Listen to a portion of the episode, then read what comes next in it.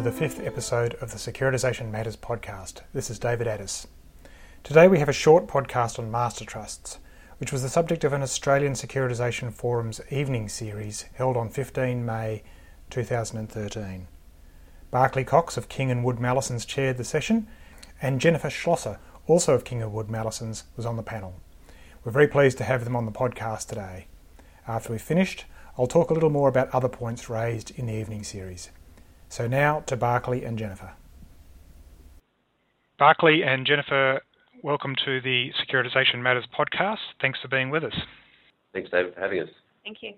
Further to the uh, ASF evening series the other week, I thought what we might do, since that evening series wasn't recorded, was do a quick session on master trusts, particularly for those who might not know much about master trusts, talk about what the prospect for master trusts is in Australia, and uh, we might cover off on some of the legal issues and some of the issues that were covered off in the evening series the other night. Let's go first of all to can you tell me what is a master trust and what are we talking about here? Yeah, thanks, David. Um, a master trust is a securitization program that has a revolving pool of assets with multiple series of notes issued, and all the notes are backed by the same asset pool. A master trust program is flexible in that it allows the sponsor to respond to reverse inquiries from investors and for the issuance of bullet and scheduled amortization notes as well as pass-through notes and notes with shorter and longer maturities and as well as the issuance of notes on a delinked basis. So these particular type of master trusts are not something we see currently in the Australian market.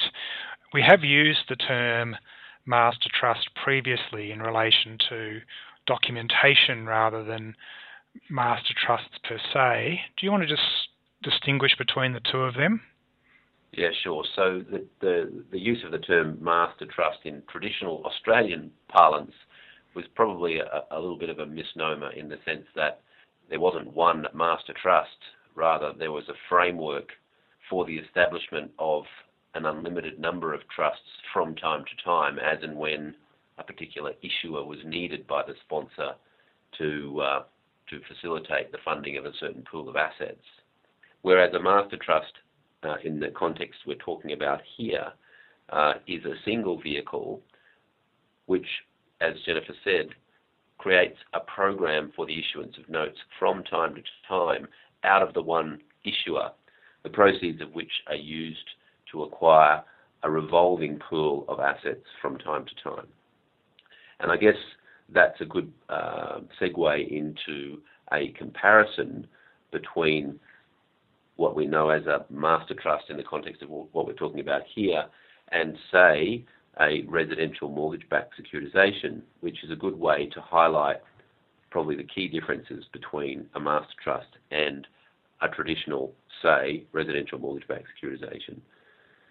And those differences on the asset side uh, comprise, first of all, as we say, the fact that rather than a fixed pool of assets, which would typically be the case in a residential mortgage-backed securitization, uh, in a master trust you have a revolving pool of assets uh, where the issuer sells from time to time assets to basically top up the pool as and when it's needed to keep the program running. The other difference is that, as, as Jennifer uh, foreshadowed, there is a form of over collateralization, but not over collateralization in a credit enhancement sense, but in the sense that the seller provides additional collateral over and above what is needed to back the series of notes that's issued to the market. And that over collateralization is effectively funded through what we call the seller share.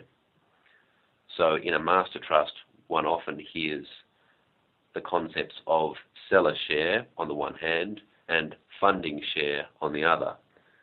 The seller share represents what I was talking about in the context of over collateralization or a principal buffer that gives the issuer flexibility that it wouldn't otherwise have if it were a fixed pool.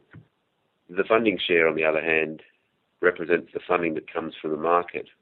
And what those features do, the fact that you've got a seller share which created a principal buffer and the revolving nature of the pool give the flexibility that Jennifer described earlier to the issuer's ability to structure notes which meet particular needs of particular investors and which could have potentially hard and soft bullet maturities rather than notes issued as we currently see by residential mortgage-backed securitization issuers where the maturity is tied to the last maturing asset. Okay, so if I could put it in the context then of a, uh, an ordinary RMBS where your uh, credit enhancement lies at the bottom as a separate horizontal piece, could you think of the seller share then as a vertical slice of the transaction? So it doesn't form over collateralization per se, but is pari passu with the with the other notes. Well, I think the, the seller share um, will never is never intended to, to provide credit enhancement. It is over collateralization, however, and it's been suggested that it, it may be a vertical slice or maybe a senior piece of exposure in the transaction. Okay, so presumably there is still the possibility of providing credit enhancement if you need it, but that wouldn't be part of the seller share, that'd just be a separate note or, or exposure. That's right. So you would expect in a master trust there would be various classes of notes issued, just as there would be in an RMBS, and there will be subordinated notes that will comprise credit enhancement, and it may be that in Australia, an ADI sponsor will have a retained interest in subordinated notes, i.e. the first loss piece. Sure. And I'm sure we'll come back to this, but uh, currently we don't have any master trusts in Australia. Do you want to, guys just want to go through why we don't have any?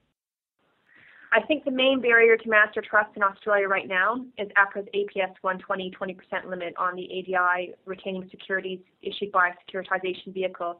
So when you look at the notes likely to be retained by an ADI together with the seller share piece in a master trust, that's likely going to take you over the 20% cap. And there's also technical issues with revolving structures and APS 120, particularly under Attachment G. And so until those issues are clarified, it's difficult to have a revolving securitization structure where the ADI is a sponsor. Can you guys perhaps then tell us about how uh, Australian master trusts, as we might conceive them, might differ from overseas master trusts uh, that we've seen so far?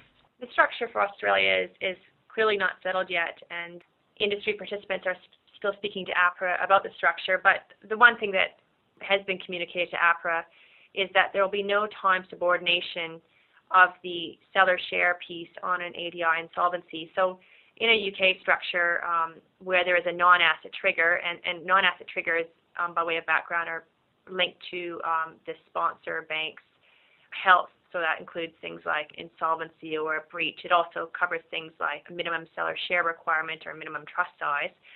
In the UK, when those events happen, the seller share only gets repaid after the funding share has been fully repaid, so, so long as an, an asset trigger event doesn't occur.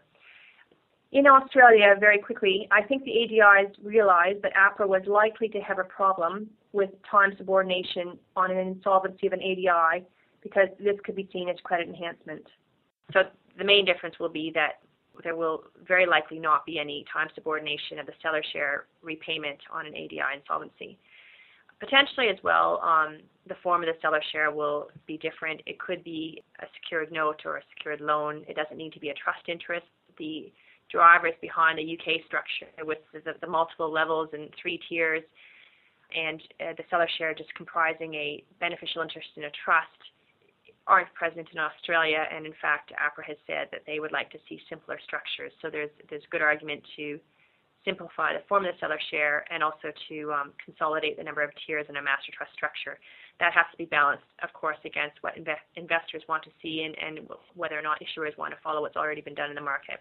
I guess one or more one or more tiers could also raise uh, resecuritization issues, presumably. sorry, two or more tiers. Yeah, that's right. Yeah, absolutely.